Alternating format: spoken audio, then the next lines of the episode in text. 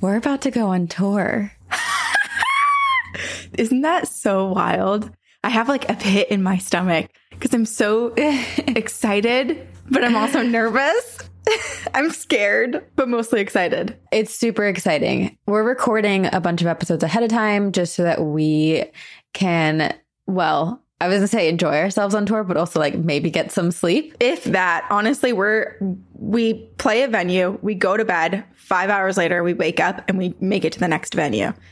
Yeah, and we're gonna record encounters while together because we're hilarious when we're together, and we want to make time to go visit haunted spots like along this journey because there are some places where we're gonna drive. This is our haunted. It's our haunted road trip. Yeah, you and I are making this the haunted road trip, but grounding it in the our trip to the Conjuring, in the horror. The horror. Uh, we are going to do vlogs for people if you all want to join us on Patreon. We're going to post a little like on the road videos. I keep seeing like little things fly through my frame. And Little I don't know dusties? if it's dust, if it's moths, or if it's ghosts. I hope it's not moths. that, that would be bad. You just moved into that place. Well, there are some moths because there are no window, there are no shade, or sorry, there are no um, screens on the windows. Yeah. So bugs do get in here. I have had to kill quite a few spiders. I gotta send you this poem that I was reading. There were like three poems I was reading about spiders the other day. Are you trying to make me feel guilty? I'm pro spider. Something happened to me, and now I I don't mind spiders. I had a spider crawl across across my stomach when I was in Vermont for the Fourth of July, and I only panicked a small amount. I did not kill it. I did not swat it. I just went ah, ah, and started to escort it off of my body. It was just a it was just a curious little guy who found a warm, soft. For him, it was probably like feet and feet of trampoline. My stomach flesh. So he was like, "Wow." What a perfect cushion for me to rest on this beautiful warm day. And so I can't blame him. It is a pretty cozy spot right there. But I didn't want him to be there. So I was like, let's move along. Back to the concrete you go.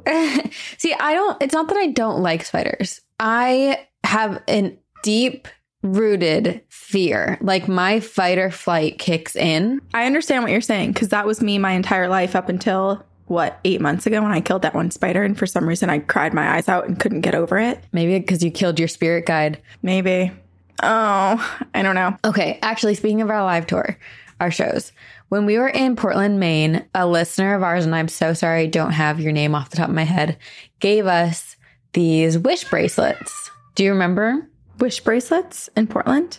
Wish, W I S H. They have they look like this. Oh, yes. Yes, yes, yes. So it said on the package, you tie it on as tight as possible and you make a wish. When it falls off, that wish will come true. 10 minutes ago. And this thing has been so tight on my wrist. Like I've truly worn it since our Portland, Maine show. I have not taken it off. I have not moved it. I'm in the bathroom and I stand up from the toilet and I look down and I see this like long black string on the ground. I'm like, oh my God, what is that? Like t- I was terrified. And then I realized it was my bracelet. The wish bracelet came off. The wish bracelet fell off. And so I'm waiting for my wish to come true. Are you able to share your wish or should we wait until it comes comes true? No, I am not. Or or even if it does come true, you'll never tell anyone. you'll just get to to recognize that it all came true. Okay, I'm excited for you. Now I need to put mine on because I I wasn't wearing that one but after I think it was our new no no no it was our Portland show. Another person gave us one bracelet which I actually recently took off to give to you to share it because it was going to be like a sisterhood of the traveling bracelet sort of situation, but it was a prayer bracelet from their religion. And I wore it the whole time we were at the conjuring house because I was so scared. and so I wore it to protect me. And I was like, I'm not giving it to Sabrina until I'm protected from the conjuring house. And so now that now that we've survived that, although we are about to go on tour for two months and talk about it, so I don't know what will be We'll switch back and forth every show. every show. Yeah. So long as it's like near me within the vicinity, I'll just hold your hand. we'll be we'll be protected. But now I need to go. I need to. I know exactly where my wish bracelet is because I remember putting it in this drawer over here. So now I want to make a wish. Put it on. So actually, this episode comes out, I think when it comes out, it's August 20th, is according to if my calculations are correct. But we are recording it on July 10th, which is it's like as we are recording, we are sitting right now, we are getting texts from our team as we're putting together the announcement of the live tour. So it's very exciting. We might be a little giddy here and we might um, look at our phones a bit because there's a lot happening. Yeah, there is.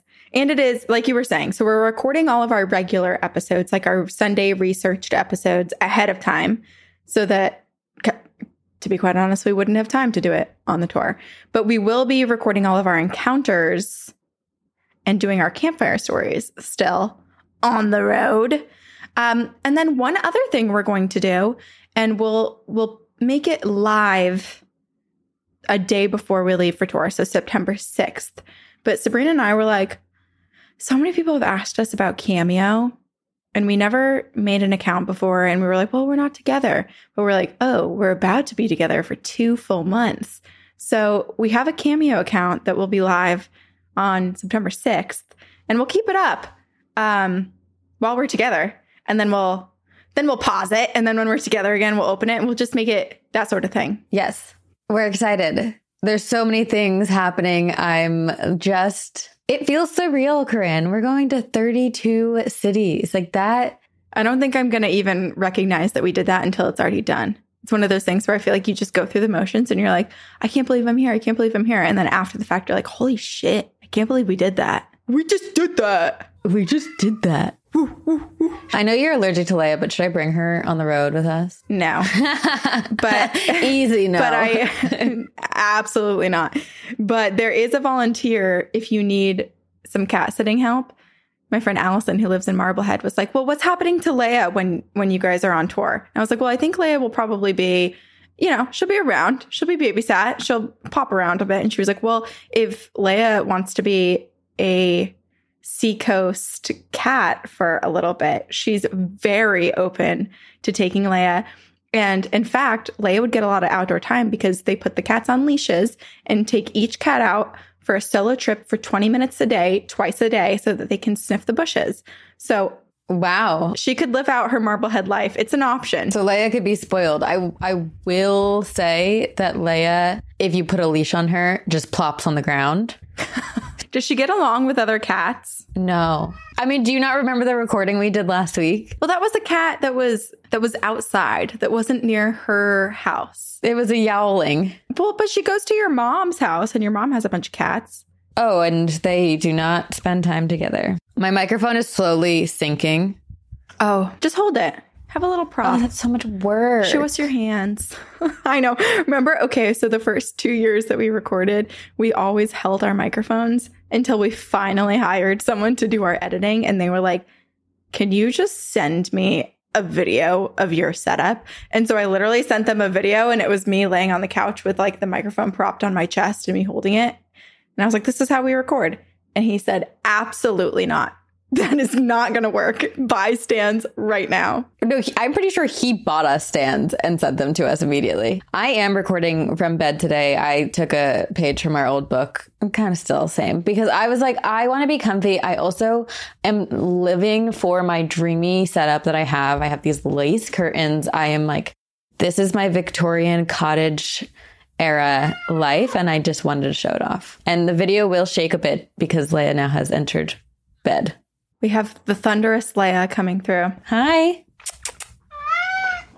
Do you want to come sit in my lap? I feel like she's way more chatty than usual. I feel like she's very happy in this new place. There's like a lot to say, a lot to explore, a lot to do. She gets a lot of time with her mom. She wants to go outside. That's that is for sure. She loves to go outside. Wait, baby.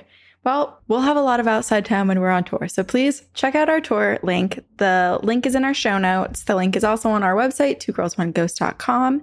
And if you find us on any social media, we have a link tree, which also has the link. So we hope to see you there. So we're just speaking about going outdoors, but this episode might make you not want to.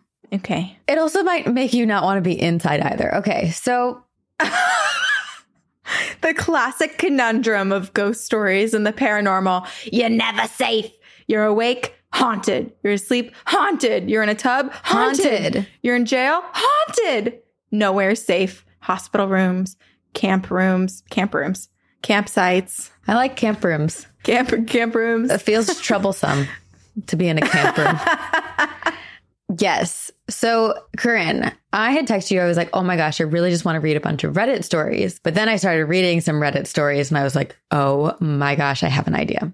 Okay. When we were kids, and I think we've talked about this before, but we've had fears of like things that, you know, I think, and this I guess is a question.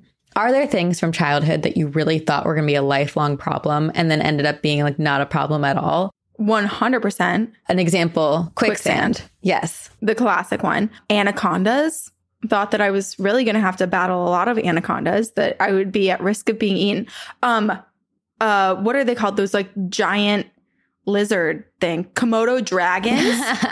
Huge fear. I was like, I will never live in a house without stilts. The Komodo dragons are coming for me. Tapeworms. Well, tapeworms. They're a little more real. yeah, but it's not as common for like, I feel like when we learned about them, I thought like it's so easy to get a tapeworm or like it was common. But my, I also wrote anything that was in a series of unfortunate events. Oh, 100%. that was a haunting book. I still really want to. Every time anyone wears a ribbon in their hair, I just think about what's her name? Violet or whatever. Yeah. Violet Beauregard. Vi- yeah, Violet Bogart. I also had a huge fear of a shark in a swimming pool and getting sucked down the bathtub drain. I was very afraid of that. I was like, I'm I'm risking my life every single time. There's going to be a moment where all of this, I am sucked down the bathroom drain, and then I pop out into the into the pool where a shark eats me. yeah, You've made it 30 years without these happening. here we are. We survived. Another fear that I had was getting struck by lightning. Oh, I mean, again, I feel like the chances of getting s- struck by lightning is probably small, but that's because we're we're taught the things to keep yourself safe. Like I still fear lightning. I'm pretty sure they they say you have a larger chance of getting struck by lightning or a larger chance of I forget what the stats are. I will tell you the stats. Okay. well, I was going to say there's one that's always used in comparison to make people feel like less stressed out. And it's like the chances of, like, you have a greater chance of a, a refrigerator falling on you than you do of getting attacked by a shark. I did have a refrigerator fall on me. You did? Yeah, in college, our refrigerator in Colegio, that huge one, the huge Viking refrigerator, fell. But I have thighs of thunder and a heart of steel. And so I held myself like Hercules as this thing was above me and I was crouched down and I yelled for my roommates.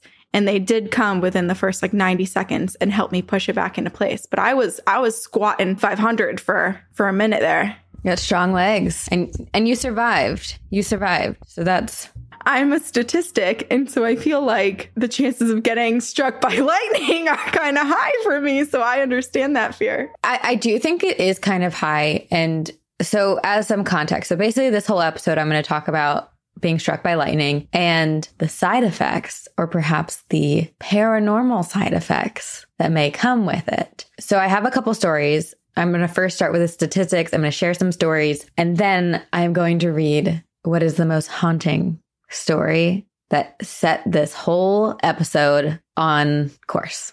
Ooh, I'm ready. This is an episode all about lightning, and I got some stats from the CDC.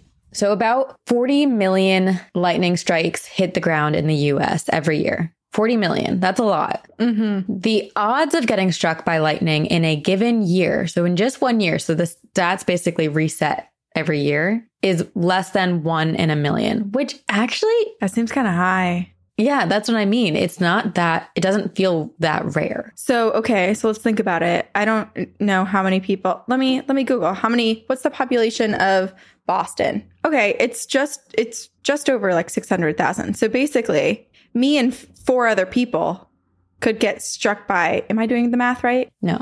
No. Okay. Anyway, I probably will get hit by lightning. I am curious where you were going to go with that though. How, how what was your math? I was okay. Wait, I thought you said one in. A million. Oh, uh, it's okay. I think it's because my brain was all, here's here's the mistake I made. Thank you for letting my brain was like, how many people live in LA? That's that was my first thought, and I was like, probably like 10 million. I think it's like seven. Oh, okay. So in my head, I was like, oh, so when there's a lightning storm, the- every year, theoretically, 10 people could be hit by lightning. It would be seven. Seven people. If there's seven million. But I was thinking 10 million. I didn't know the oh, actual oh, stat. Yes, yes, yes. And so then my head was still on 10 million, even though I moved over to Boston. Gotcha. So I was having 10 million instead of using the actual numbers in front of me. That was where I was at. yeah. So I was like, me and four others, meaning five, meaning half of 10 million. It doesn't matter why I got the math wrong. I did get it wrong though.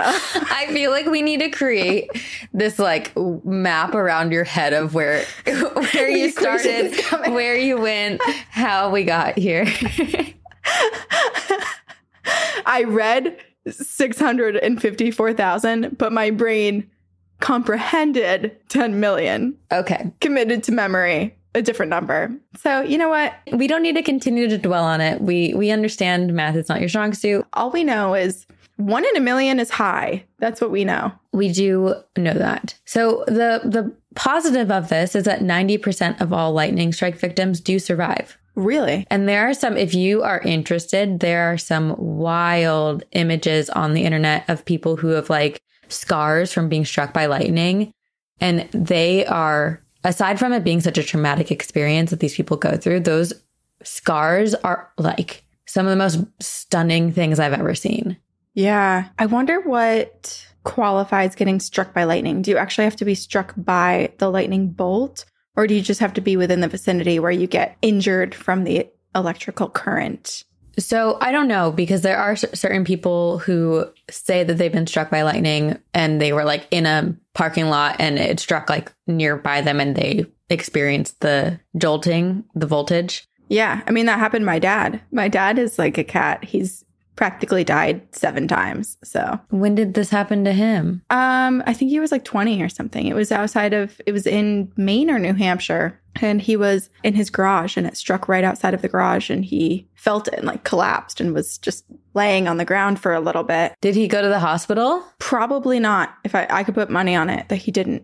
I mean, my dad had a heart attack last year and didn't go to the hospital. Jeez. Bill, Bill, take care of yourself. I know. Okay, so I'm just gonna read a couple more stats and then I'll get into stories. So from 2006 to 2021, there were 444 lightning strike deaths in the United States. This is so weird. Males are four times more likely than females to be struck by lightning, and I have no idea why. Oh, I know. Why? It's because women listen and do not go out in the open in a field or do different things that you're not supposed to do in a storm, whereas men are much more likely to put themselves to not listen to the the danger of I want to agree with you, but I don't know that that's the case because about one third of every lightning injury occurs indoors, inside. so they're just standing by the window or something, touching metal, using their toasters, showering. Okay. Not necessarily doing any of those things, Corinne. Then how? Those are all the things I was told not to do. You know, sometimes during a storm, you don't necessarily know that thunder and lightning is happening or about to happen, and you're doing something in your home and you get struck. So I think we, I very much believed that if I was inside, I would be safe. But now I'm learning that one third of lightning injuries occur inside that then challenges my entire reality. Right. Well, because you do, like now, most homes have some sort of antenna thing that is the metal rod that like comes up and gets hit and kind of like dissipates the energy throughout your house so that it doesn't light a fire or do anything dangerous like electrocute you. But I'm, I am curious out of how many homes that this has happened, how many of them were equipped, so to speak, to be hit by lightning or were they all missing this thing? Basically, like, are we safe now? These are all questions that I don't have the answer to. So we will have to continue to ponder. Okay. The average age of a person struck by lightning is 37 years old. So it must just be who's out and about. Florida, Texas, Colorado, North Carolina, Alabama, Arizona, Georgia, Missouri, New Jersey, and Pennsylvania have the most lightning deaths and injuries. Florida is considered the lightning capital of the country with more than 2,000 lightning injuries over the past 50 years. So, my question was if 90% of lightning strike victims survive, that must mean there are a lot of stories. And I was wondering, you know, think about the voltage that I think I looked it up. It's 300 million volts of electricity in a strike of lightning. That is so much energy. And if we're thinking that spiritual connection is energy related, like I, I, was just like, there has to be a connection between these two things. If you are struck by that much energy, there are so many side effects. I'm pretty sure, like they say, there, you know, your body changes. Basically, like it triggers a spiritual awakening or something. Like when people get organ transplants, like if they get a new eye or a new heart or a skin graft or whatever, and suddenly they have new memories that belong to the other person whose body it came from. Kind of like that, but more of like a shift in your perhaps frequency or connection to the world. So like the some of the side effects after a lightning strike, they say shifts in mood, changes in personality, memory loss, sensory loss, and there is a lot of brain change because like yeah everything in your body just completely shifts. So i was curious if there are stories of people who have survived lightning strikes and find that perhaps that they have become paranormally inclined. I found a couple stories. Okay. And not necessarily all of them are answering that question specifically. I feel like this is our version of a superhero right? Like you get struck by lightning and then suddenly you get to experience all of the paranormal. Yeah. Superhero. And I'm not, I should disclaimer. Please do not try to get struck by lightning to go experience spirits because that's just not what we're doing here. Okay. Yeah. Okay. So, this first little, it's a small little tidbit on Reddit. There was like a whole forum of have you been struck by lightning? And what happened to you. So this user TECHTTZ wrote that back in 1991, they were struck by lightning as they were waiting for their parents to take them to T-ball practice and they lost majority of their memories from childhood, which is so sad. That is really sad. But before they were struck by lightning, they were right-handed and now is ambidextrous. Oh, how weird. Yeah. The rewiring of your brain. I mean, kind of cool that like now they became, there was a capability unlocked almost. Yeah, both hands. yeah. So then, so that's like a small little shift. I wish I had the contact information for these people so I could be like, okay, but what about the paranormal? Okay, please. Thank you. The second story I have is actually about the man who was struck by lightning and is the Guinness World Record holder for the person who has been struck and survived by the most lightning strikes. Roy Sullivan was struck by lightning seven times in his life. What was he doing? Well, I'll tell you. He was a park ranger in the Shenandoah National Park in Virginia. So he very much was like out outside, outdoors, doing a lot of stuff, even in storms, had to be working. So it, he has seven recorded strikes by lightning, but there are probably more, possibly more. There is one from his childhood, um, which I'll tell you in a second. But between 1942 and 1977, Roy was struck seven times. He was born and raised in Virginia and spent a lot of his young age, like his youth, on the farm with his family. And there was one time when he was a kid where he was out in the field cutting wheat with his father and so he was using a scythe and all of a sudden a storm occurred and lightning struck his scythe and the voltage ran through him. So not him directly, but something, uh, you know, metal object that he was holding. But he was mostly unharmed. And because of it, it was never documented and isn't counted towards how many times he was struck by lightning. yes. Oh my God. But Roy Sullivan, and unfortunately, he has since passed away, so we cannot speak to him or ask him questions. But not by lightning strike? No, he very sadly died by suicide. Oh. But he was certain that dark forces were trying to kill him based on and using lightning specifically because of how many times he was struck. He was he became terrified of storms, terrified of lightning, and continued to get struck. Well, this is the sad thing about having a fear of lightning is that you can't really escape it ever because it's not like having a fear of the ocean and then you just get to move to, I don't know, Tennessee. Like you're a little more landlocked. Lightning comes, storms happen all over Earth, they happen on other planets.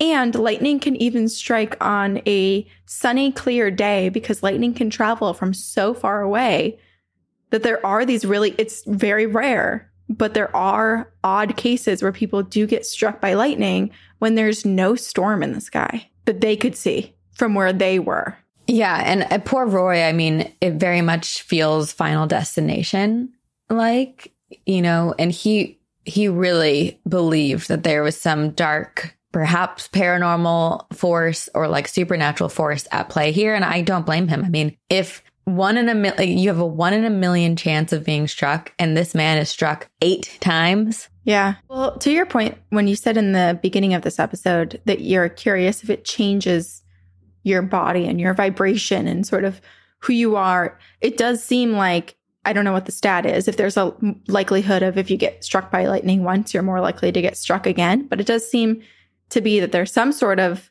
electrical current that is changed permanently. Yeah, maybe, but I did look and I didn't write this down, but I'm pretty sure that is a that's false. Like being once you, if you're struck once, you're more likely to get struck. To, I think that's like a maybe statistically because you've already you're part of the statistic.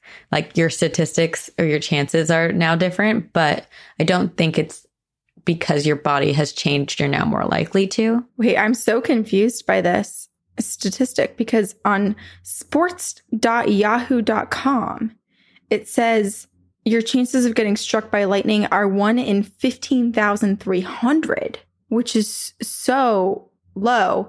I think that's a different stat. And then it said, but the odds of getting struck by lightning twice in your lifetime are 1 in 9 million. I think that that first stat is definitely wrong. I don't know, but I I'm trying to think there was something of like maybe your chances of dying by a lightning strike is that who knows? It's on an article that's like what are your chances of creating the perfect March Madness bracket? So I don't know.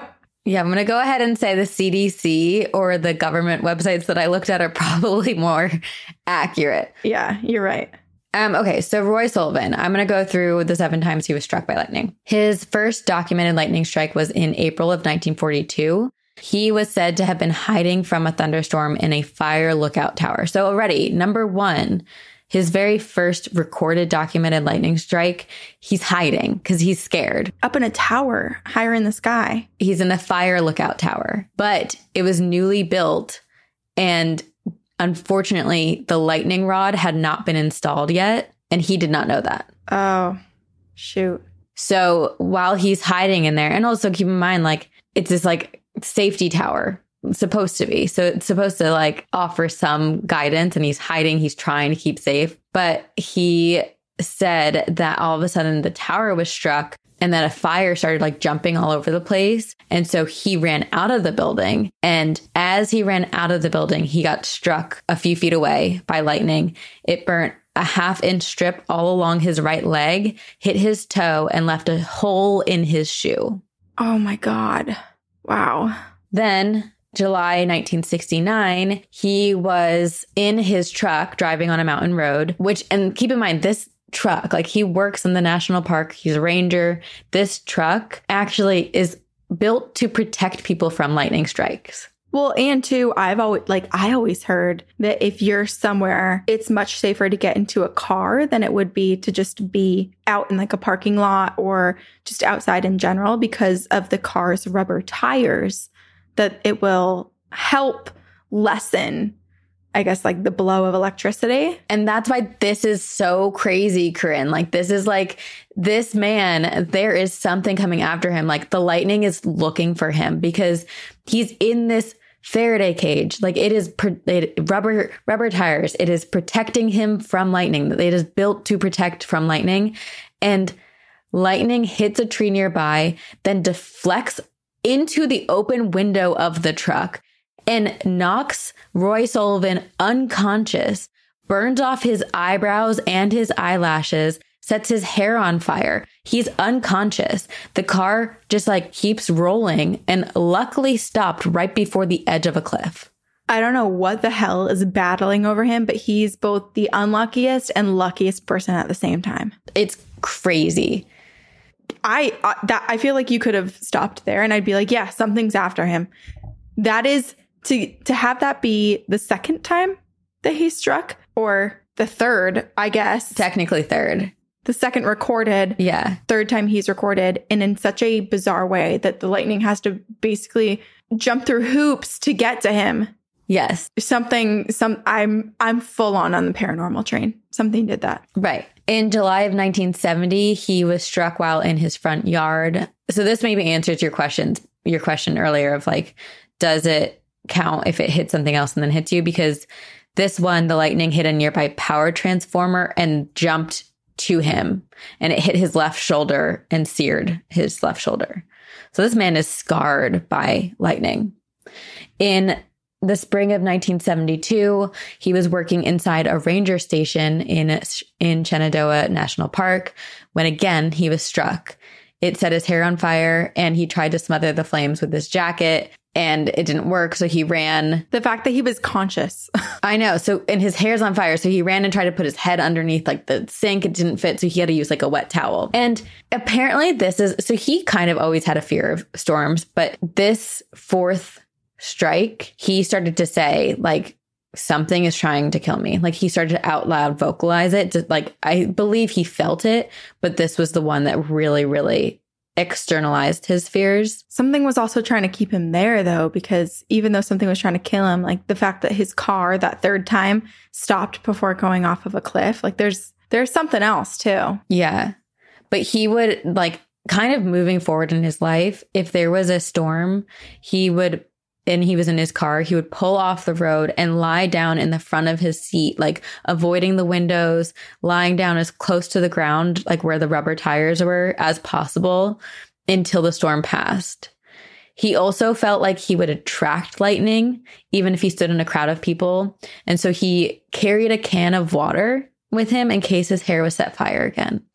I have chills over my whole body. Can you imagine I know. having to think about these things? That just surviving a regular day just feels so hard. I know. And I don't know when this happened exactly because it didn't say the date, but there was a time where Roy and his wife were outside hanging clothes on like the clothing line and a storm came. And so they were about to like go inside and all of a sudden, and they're side by side, keep in mind, all of a sudden Roy's wife is struck by lightning. And so with Roy here saying like he was afraid that in crowds he would attract lightning, it, it, it my question is like was the lightning strike at this occurrence was it meant for roy? But because they were so close to each other it hit his wife. Well, and then the guilt of being like, I can never be close to anyone that I love because then I, I risk them dying or being struck by lightning. so then the fifth time on august 7th of 1973 he was out on patrol in the park when he saw a storm cloud forming so he starts driving away because he's very scared and then he thinks he's like out in the clear and he decides to get out of his truck. Literally, like moments after he gets out of the car, he is struck by lightning. It went down his left arm and left uh, leg and knocked off his shoe. It then crossed over to his right leg just below the knee and still conscious, he's like crawling on the ground and he goes under his truck and poured the can of water on his head that he carried. I feel like this man was someone so incredibly important. I feel like he was some sort of reincarnated god, alien. Yeah, like Greek god. Yeah. And someone was so mad that he, what if there was like a big war somewhere in a place that we don't understand? I'm thinking like Avenger style. I'm thinking of like Zeus. Yeah. But I mean, uh, Thor. It's Avengers and Zeus, basically. Basically, that's what I was thinking of. Like, what if there was something and he went to planet Earth to hide and and live a regular human life, but part of it was like he wouldn't ever remember it because he, as the default of human beings, we don't get to remember almost anything, and it's like this big struggle our whole lives to try to like awaken that part of our mind. And so he had no idea, and then something, someone found him, and they were trying to win their battle. Yeah, I don't know because after this, after he survived this encounter, he told countless people, he was like, I saw the cloud chasing me. He was like, he was driving in the car and he saw the storm cloud and he, it was one storm cloud and he was like, I felt like it was following me. It found me. And then when he got out of the car thinking he was in the clear, he saw the lightning bolt and he actually saw the one that hit him. Like usually like if you're get, you get struck like you probably don't see it. He sees this bolt coming down and moving through the sky down towards the ground and he sees it move towards him. It doesn't make sense. I'm no lightning expert by any means, but it doesn't make any sense from what I've been told about the behavior of lightning and how to survive it. It seems like he is almost never, with the exception of him maybe being in that tower, he's never the tallest thing. He's never away from other structures and groupings of trees and rubber and, and buildings. It's not like he's standing in the middle of a field with one giant tree next to him being like, I have no idea where I got hit. Sometimes there's things that aren't lucky, like holding the metal tool in the field, but other times it doesn't make any sense. No. And then the next one, I think this is six. It was on June 5th, 1976. Again, he saw a cloud that felt like he it was chasing him. He tried to run away and was struck again. His it, he was struck he had injury to his ankle and his hair also caught fire again. Then on June 25th, like at this point now it's happening every year. But on June 25th, 1977, Sullivan was struck while fishing in a freshwater pool this one, that's a little bit more, you know, he's out in the open. The lightning hit the top of his head, set his hair on fire, traveled down and burnt his chest and stomach. Even so, I can't imagine it was storming. It seems like this was probably a rogue freak lightning bolt. Because if he was that traumatized by all the previous experiences, could, why would he ever be fishing in the middle of a pond during a storm. He probably wasn't. It was probably a right random spontaneous coming for Roy Sullivan storm. And as if this is not already like what the heck, he's struck by lightning, lightning's following him. This last encounter, he's struck by lightning. He's his hair's on fire.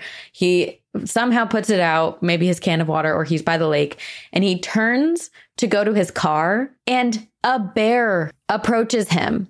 A bear hey bear, hey bear. And apparently the bear like tried to steal his fish and his like he said he he said like I mean I don't know specifically if he said all this or if like there's you know conjecture since then but there was a comment. It was like despite his hair being on fire he chose to like fight off the bear with a stick.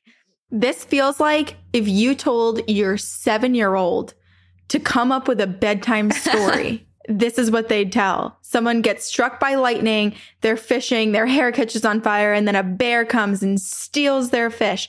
This is not real. This does not feel like it could ever happen to someone. And yet it seemed to happen every year to this man. Yeah. But so that day he sur- survived a lightning strike and a bear attack. Oh my God. Poor man. Roy? Poor Roy Sullivan. Yeah. And really sadly, Roy did die by suicide on September 28th, 1983. He was 71 years old. So lightning did not take his life at the end of it, but he very much believed something was coming after him. Again, I am curious if there was other, if there were other things he experienced I mean, it's hard mm-hmm. because he was struck by lightning at such a young age that perhaps like he always experienced the paranormal and he didn't really like account uh, credit the two of them. I don't know. Maybe he never experienced the paranormal. I just there's part of me that really believes if you're struck with that much electricity, there's got to be some connection to a part of the world that we don't have access to. I I'm glad you read the statistic about how many people actually survive a lightning attack because just hearing how many times he was struck, I was like, how could anyone ever survive that? How could anyone ever survive being struck by lightning? It seemed so rare. So it is a little bit more comforting to know that if you are struck, the chances of you actually being killed are less. But still, I mean, I what is the stat of how like being able to survive getting struck what seven times, eight times technically? Yeah, I feel like your your statistics go down with that. Yeah. Especially as you get older too. Like the fact that he didn't have a heart attack or something like that when these things were occurring. He might have. We don't we don't know. Yeah, true. But okay, now I'm going to read one very short story that is somewhat paranormal, and then I'm going to read a little bit of a longer story from a user on Reddit that is haunting. Okay. So this short story is from someone who similar to the first story that I read about someone who had experienced lightning strikes. But they were at home asleep during a storm when all of a sudden they felt like a hand grabbed their head and like yanked them really hard as if like like a get out of bed, like a terrifying like oh my gosh, like rude awakening. And they woke up and were so confused because no one's in the room with them. They're completely alone. And they start to panic because they're like, oh my God, someone was in my room. All of a sudden, they realize that like other people in the house are awake and everyone's kind of like in a weird panic. And all of the electricity had just like zapped out. Apparently, the house got struck by lightning. But in the moment that it got struck, multiple people in the house like felt someone touch them. I just got chills all down my back hearing that.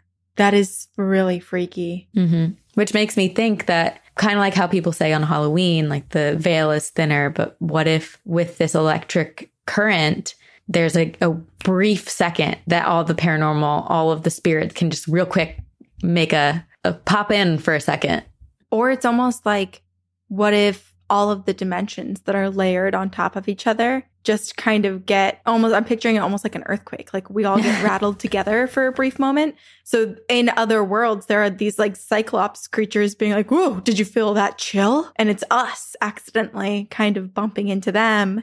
Oh, that's interesting. Yeah, I don't know. We're all just in this giant mosh pit from the lightning strike. Have you ever been in a mosh pit? Because that's terrifying. Not the extent that I think some people mosh, but yeah, I have. And it's, I would never, ever do it again in my entire Never. life. Never. and you get pushed and you're completely out of control. You're smushed. You're oh, pushed. it's absolutely awful. You're riding the wave. You're falling down. Sometimes you're like your feet aren't even touching the ground too. You're just riding up, and it's impossible to get out of. And then people will start pushing each other. It's so scary. So scary. Okay, are you ready? Yes. Yes. I don't know. Maybe. Maybe. I'm ex- yes. This is the story that started this whole episode. Set it on. Okay. Set me on my course. It is called After I was struck by lightning, I started seeing things that shouldn't exist. Okay. And it is by a user Adomanzius. I think that's how you say it. They wrote that the last thing that they remembered was getting a glass of water from the kitchen. There was a mild storm coming through the area, and they had been sitting in their chair reading a book when they got thirsty. And so they went to go fill up their glass. When all of a sudden, their body was like pulled up and flew across the kitchen. What? They were struck by lightning. The lightning caused that reaction.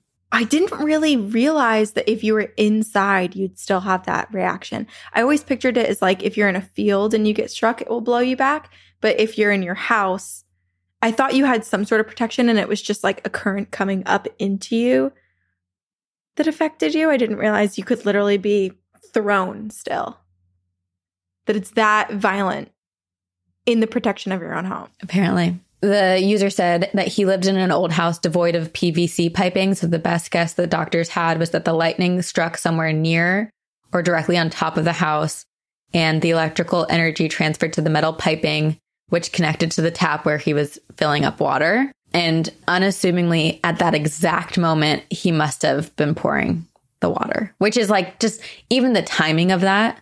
I know. Well, that's why they say don't take showers during thunderstorms.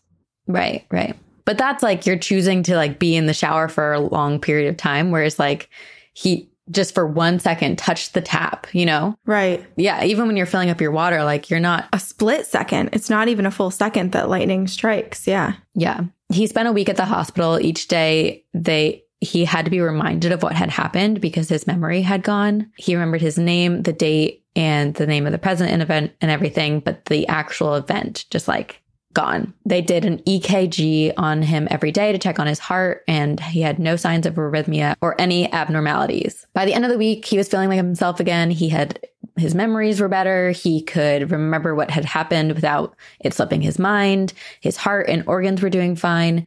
And the burns were healing pretty well. The doctors were like, we're, we're thinking we can let you go just so you know, like side effects. You might feel depressed and anxious in the upcoming weeks.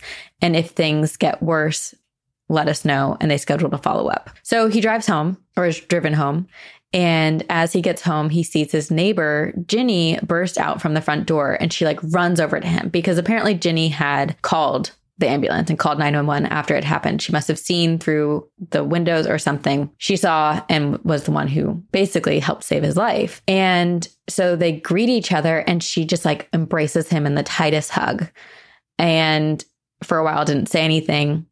And then kind of, you know, he writes that there was a little bit of like an intimate moment because like she was just so relieved that he was okay.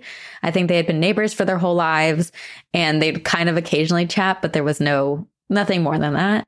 But she was just like so glad to see he was okay. And I think like, you know, if you call the if you see something happen, even if you don't know the person, like there's this part of you that's like, "Oh my gosh, what happened to them?" So for her to have this relief to see this man that she saw like in a near death place be alive. She was just so glad.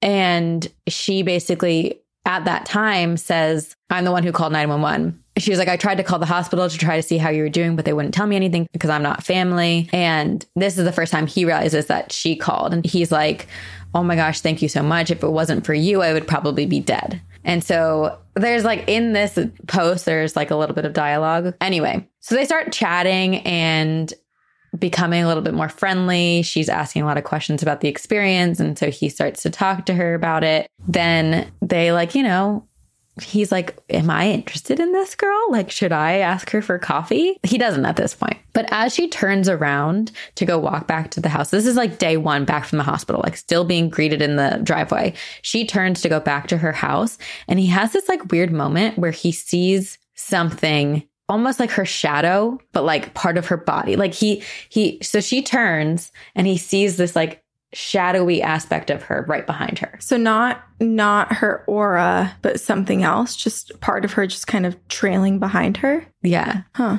Yeah. So then this man starts talking about how like, you know, he's getting back in his routine, like things are pretty monotonous and he's feeling depressed and anxious and whatnot. He's still like keeping in touch kind of with Ginny, but he he's having a hard time and he starts to like want to spend more time with Ginny. And like he has this like, well, maybe if I have someone in my life, like I'll feel better. And he is attracted to Ginny. She saved his life. So I think he has a little bit of like some type of like connection to her now. Yeah. There's a love story thread throughout this.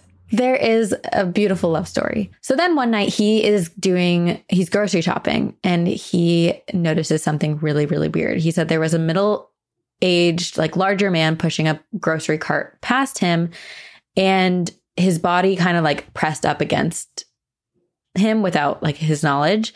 And so he kind of like is annoyed. And so he like gives like a side eye.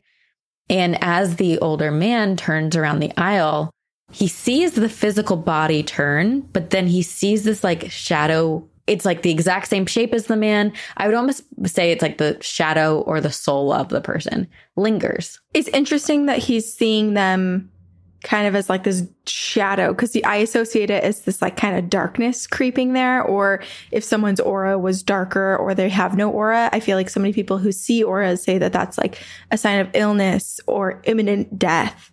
And so it's creepy that he's seeing kind of that our souls might not always be exactly within us while we're, while we're awake that part of us might be kind of trailing behind a little bit well i feel that all the time i mean i i have sometimes i tend to disassociate a little bit and i very and it's almost like astral traveling a little bit. Like i feel like my body is just sitting there but my my mind and my soul are not inside of me.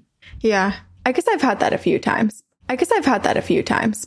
I thought it was like maladaptive daydreaming or something like that, where you're just kind of so detached from your body. I feel like I was, wa- I wasn't watching my body, but I felt like I was. Like I couldn't see myself from behind, but I felt like I was, where I'm just like, I can't believe I'm sitting there and doing this, and these people are talking to me. And well, I wonder if someone who has the ability like like this guy does if they looked at you in that moment would they see your soul outside of you and and for him perhaps like he just sees it as the dark shadow so hmm. anyway so this man turns around the aisle and he sees the man like depart but he sees the shadow like linger for a couple of seconds and so he's like kind of confused he's like is the light lagging did i just have a weird like is my brain reacting strangely because of my accident he's like i don't know So, neurological conditions are a pretty large side effect after lightning strikes. So, he's just like, Yeah, that's probably what's happening. Um, my brain is short circuiting a little bit. makes sense. But then he starts seeing this a lot.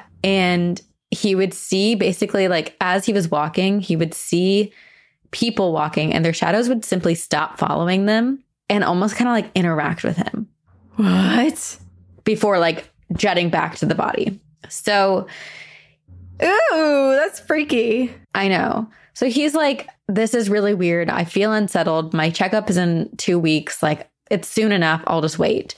He was having some eyesight problems, but otherwise, like, he was doing pretty fine. And so he was just like, this is probably just going to go away. Like, over time, I'm still healing. And he would really try not to look at the shadows, just hoping that, like, if he ignored it, it would go away. Then he bumps into Ginny again. And this time he decides to ask her for coffee and they went and got coffee and you know start having like flirty conversations and getting to know each other better and they learn more about one another and their family they talk about their next date like they are hitting it off clearly both had been the last week however long be- between when he got home and not they both had been thinking about each other I'm sure they were before too. It's always like, oh, the cute neighbor, and you just don't really have as many run ins as you hoped, and there was never an opportunity. But then something like this happens. And also, I will say there are psychological studies that have been done that show that the attractiveness level that you view someone after a near death experience is higher. So if you were struck by lightning, Sabrina, and then someone walked up to you two minutes later, you would think that that person is hot as hell compared to how you might view them before? 10 minutes before you got struck by lightning. Yeah. that's so fascinating Yeah. So maybe there was just something with the like excitement and terror of this happening and suddenly sparks were flying. You know what I'm saying? sparks were flying.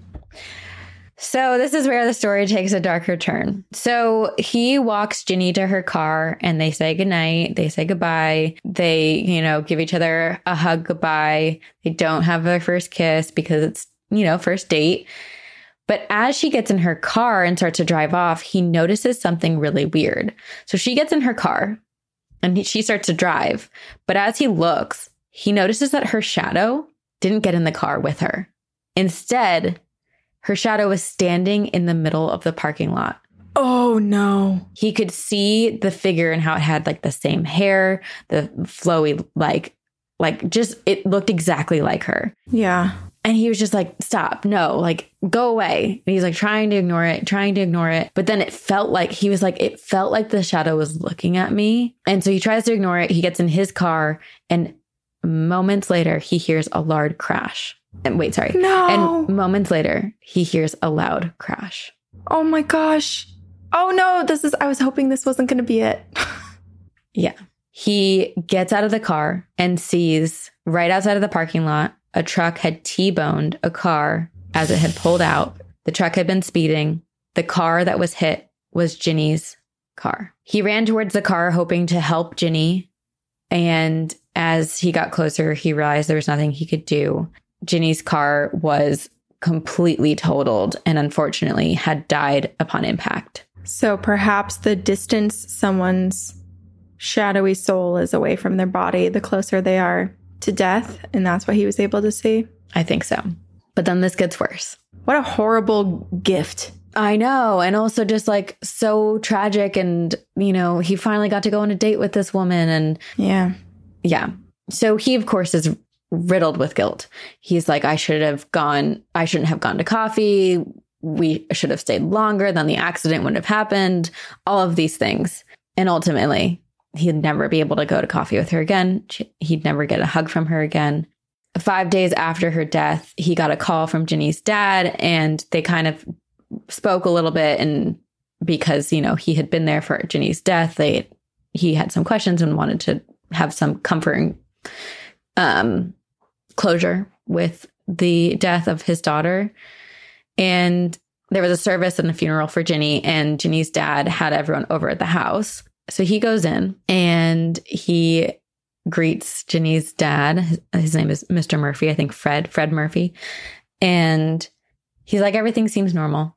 And then he is walking around the house and he's on the second floor and he sees a small light emanating from behind a half closed door. So he walks to the room and opens the room and sees like the bedside lamp is on. So he just like stumbles in there and he finds a book facing down on the bed. And he's like, oh, what's that? I don't even know. Maybe he's being a little bit of a looky loo. The cover of the book is like completely black. There's nothing written on it. He's just like, that's strange. So he starts to move towards the bed. An untitled Yeah. book. A journal? Maybe. But then he starts to move towards the bed. But as he's moving towards the bed, he starts to feel something is off. And he realizes there's a shadow emerging from near the light near the bed. Oh my God. It was first a thin line, but then it slowly started to grow and it twisted and unfolded and took a familiar shape. It was the shadow that he had seen, Ginny's shadow. Is it her ghost? He was so confused and kind of like terrified. And then it felt like something had like stabbed him in the back of the neck, which could have just been shock or, you know, the feeling of like chills up your spine. Terror. But then he heard a voice inside his head that said, We know you can see us. As you have noticed us, we have noticed you. He is terrified at this moment and asks, What, who are you? What are you talking about? Why, how are you inside my head? And this voice responds, We are Keres, the eaters of death. We feast on blood and pray for destruction. And he still sees the shadow and it looks like Ginny. So he's like, Is the, like, are, is this Ginny? Is Ginny with you? And the voice says, No, she is in a different place. We feasted upon her corpse. We thank you for your contribution. Excellent timing. Without you, she would have continued in the world of the living for much longer. What the fuck? He's like so pissed. I mean, think about it. He's already dealing with so much guilt and he's so heartbroken. He's like, I didn't kill Ginny. And the voice says, No, but you did make it possible. And we thank you again. On account of your help, we offer you this advice. If you have seen us and we have seen you, other things that lurk beneath that hold the same power, which is not advice. And he's like, What are you talking about? And he's like, Moros, death incarnate. And slowly, this like poof, the shadow just disappears, leaving that those ominous, dark, lingering words in his mind. And Have you seen the new Puss in Boots movie? you could have said any movie in the world, but you just said Puss in Boots related to the story. Yeah. How and why? Because de- that's the whole premise. It's death uh, is coming for Puss in Boots. He's on his ninth Life? life. And the thing that, like, death, which sh- appears as this wolf, the way that the wolf talks is kind of reminding me of this. He kind of sounds like death from Puss in Boots. Interesting. yeah. So I have not seen that movie. but thank you for for uh, momentarily giving us some relief. In my mind, it's not because I'm like, Puss in Boots was so scary, and so is the story. This story is yes. So basically, the shadow disappears, leaving that ominous like. If you can see us, you can see things that are darker, and like death incarnate is what he you can see and experience. The shadow disappears. This man is absolutely like he is dealing with his own trauma. He's dealing with like tragedy. He's dealing with paranormal like death. I don't know, and guilt. All these things.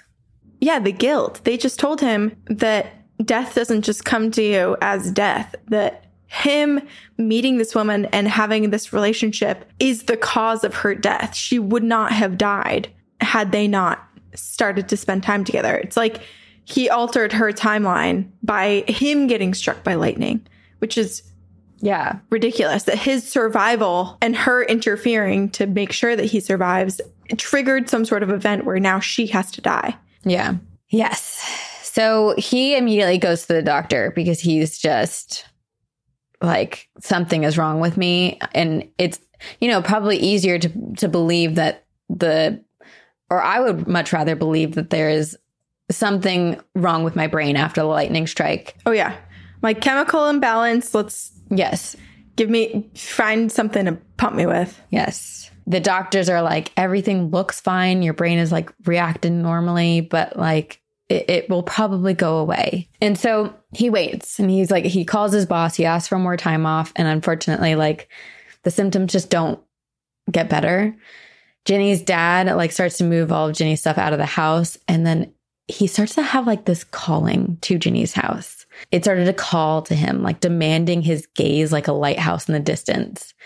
The idea of going inside of his of the house, like sneaking in, breaking in, was starting to infect his brain.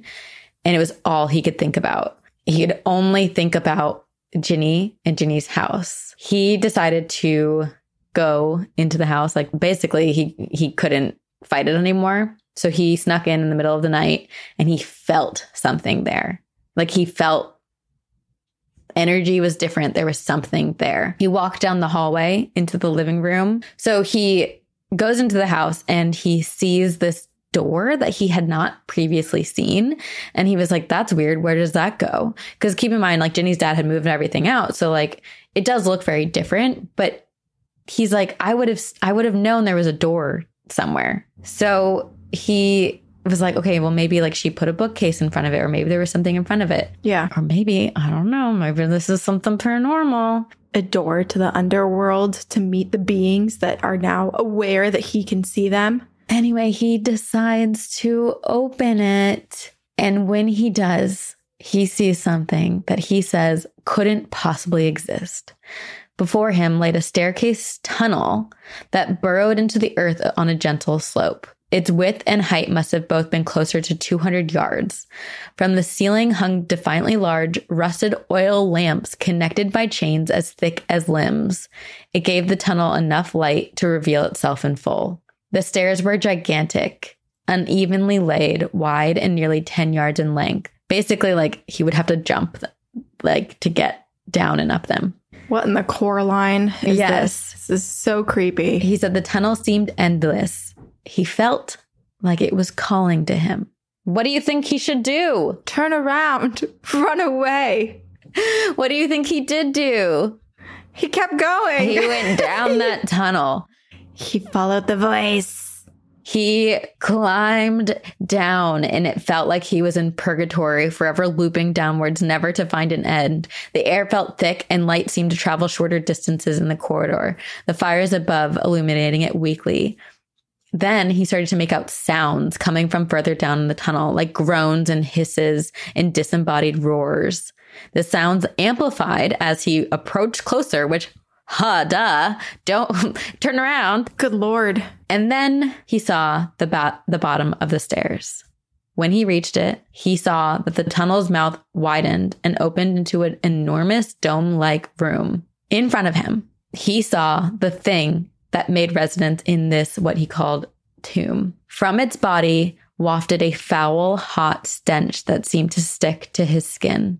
It breathed in slow, it exhaled large and violent gasps that moved its giant, bloated body in, in mesmerizing waves that shook the ground. The thing was approximate shape of slightly deflated basketball. Parts of its body continued in thick tentacles that evaporated into the darkness of the room. Its magnitude was insurmountable. The visible ball-like torso of the was the size of a large office building. Underneath its skin were bioluminescent strands similar to the blood veins that pulsated in the deep blue glow. Black tar like substance oozed across its uneven body with bumps and crevices and fleshy scars. He could hear its giant tentacles slither across walls and high above as they twisted their way across the black rock around the room. Thousands of yellowy white, like orbs, appeared around the creature's body and almost like clumped together like a floret of a cauliflower, it said. He said it had a thousand eyes, all staring directly at him, and his legs were burning. Basically, now, despite him wanting to turn and run, he had just climbed down all these stairs and now he was like glued to the spot. He could not move. Ew. Also, this whole time, there's just so many like small clusters of things. I can't remember the exact phobia, but people who are afraid of Clusters? have the phobia, the like fear of like, yeah, clusters and dots and stuff together. This seems like the worst freaking monster satanic creature that could have ever existed for all those people. I mean, and for anyone. really. Yeah, for anyone. If you saw this, are you kidding me? oh my God. Did he think he was hallucinating? I mean, I don't even know what he's thinking at this point. I think he's just terrified and probably also so curious because this thing or these things have been haunting him since his, you know, being struck by lightning that I'm sure that getting answers is kind of, I don't know. I would want answers a little bit. I'm also curious if when he looked in the mirror, if he could see his own eating, the death eating creature behind him. Yeah. So this thing basically starts to communicate with him. And they his biggest thing is like he he could tell that this thing was speaking a different language, but somehow he could understand it. He basically said, I am the bringer of death, but you know that. You've felt that. You've been sure of that. So he was like, he was basically, I'm eternal and I speak a language that only the eternal beings know. So he's like, what, like eternal, like God? And this thing like gets so excited that he used the word God that he's like hisses and is like, yes. And gets like so like all the electricity in the air just like shifts and change. And this thing is like getting so excited, saying that he's guiding the hand of destruction. I keep saying he, but uh, it's an it at this point. This thing is guiding the hand of destruction, that he has moved battlefields and made wars with no end, slaughtered villages, taken men, women, and children, and has guided the minds of great scientists to construct to construct bombs that can evaporate cities. Basically, like anything like disease, war, anything that we believe like has been inspired by man was actually guided and constructed by this. And it's making me think back to Roy and how the lightning was so determined to strike him. And it makes me curious if something was trying to basically trigger some sort of awakening to control him and it just wasn't working. Yeah, right. And that's why they kept trying to zap him and he was still just like seeing world the world as I normally do, just with a little more fear of lightning. Yeah. So basically, this thing is saying that he's the architect of death. And it is curious because it's like, it almost feels like, yeah, like you're saying, he, it tried to kill him, but because he didn't die, it needed to take something else, which unfortunately ended up being Ginny. And then this thing is like, would it bring you great pleasure to be reunited with Ginny? And then he goes, Death says, It would give me great pleasure to see you die. I will, I'm sure it would. That's your whole shtick. Right. That's unsurprising. And then uh, he's like, I'm so confused. What are you talking about? Like, if you're the bringer of death, you know, like you can kill me. Why are you like playing with me? What's this game? And this entity basically sa- says, because I could not kill you, you are not mortal. Like you're, I don't have the control of your death anymore. Hmm. Interesting. This is reminding me even more of Puss in Boots. what? now I need to watch this movie. uh, so anyway, this is this is from Reddit. So it's very possible this story was made up. It does end a little bit cliffhangery. Apparently, this entity said, "I will give you safe passage to Ginny." Which is basically like, hey, choose to die right now, or go back up those stairs, continue living your life and let like life take you on its journey and decide for you what happens. But like basically saying like I will continue to lurk here and be creepy and ominous and if you don't take my deal now, like I'm going to make your life living hell. And um I don't think he took the deal because he wrote the story. so yeah, he crawled right back up those stairs, oh, yeah. logged on to his dial up. It's like type this in. I Ask like that, Jeeves, where do I write my ghost story? I like that you say dial up as if this like is not a recent story. It's from like the Reddit early didn't 90s. even exist back then. Yeah, like, but yeah, Sims so, one install.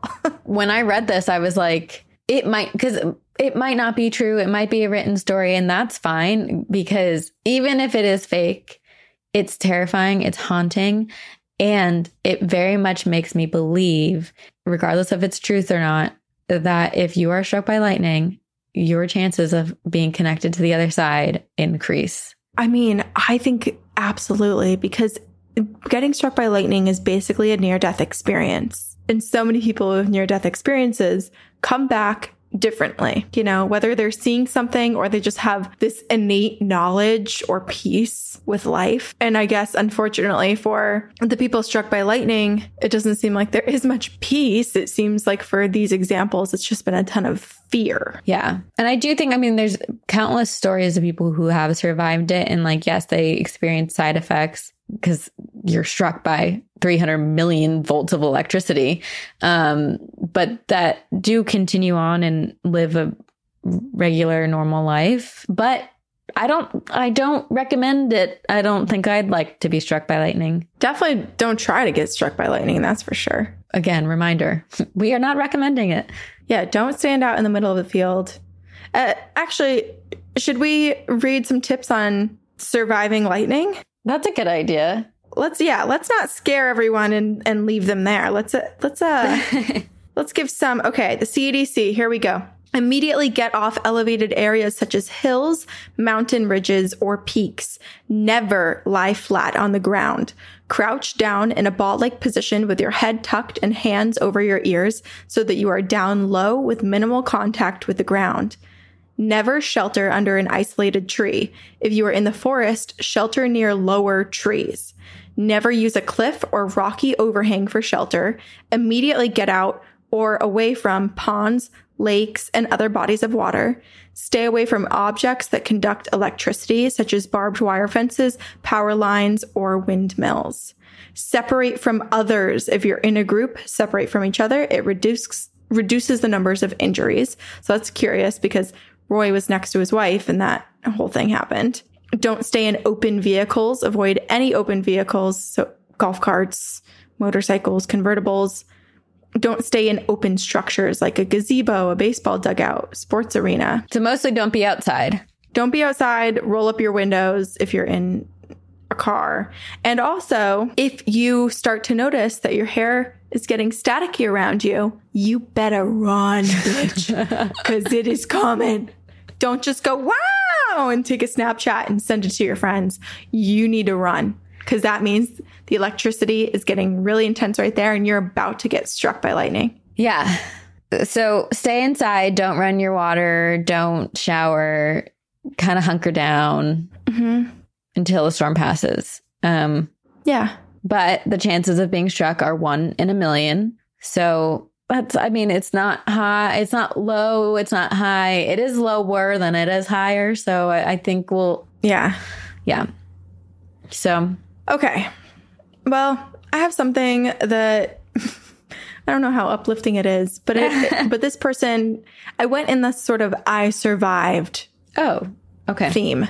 that's good. This is called Grandma Saves the Day. Hey, ghouls, Corinne and Sabrina, and creatures. Shout out to Leia. Oh, she's sleeping. This story is one that I've heard retold over the years by my parents since I was a baby when it happened. But recently, my dad recounted the story in response to a Storyworth prompt, which prompted me to finally write in. It was the fall of 1991. I was four months old. My parents were getting me ready to go to the grocery store for a sweet treat, and since babies that young require so many things, it was quite a process. Just as they finally gathered all the diapers, extra clothes, etc., I, the baby, started throwing a fit. According to my mom, the way that I was crying and carrying on was unusual, but within the few moments of starting, I suddenly became calm. Off to the grocery store. Those fudge strip cookies won't eat themselves. As our car made its way to the store, there was a big car accident, which just happened only four blocks from our apartment. In the time of in a time of little to no cell phones, the emergency vehicles hadn't arrived yet, and unfortunately, the driver of one of those vehicles did not survive after being hit by a truck that ran a red light at 60 miles per hour. My parents realized that we could have been in that accident had there not been a sudden baby tantrum. My mom is convinced that it was her mom who passed 13 years prior to me being born, somehow making me fussy to keep us from being at that intersection at the wrong time. I am now the age that my grandma was when she passed, which is a little weird to think about.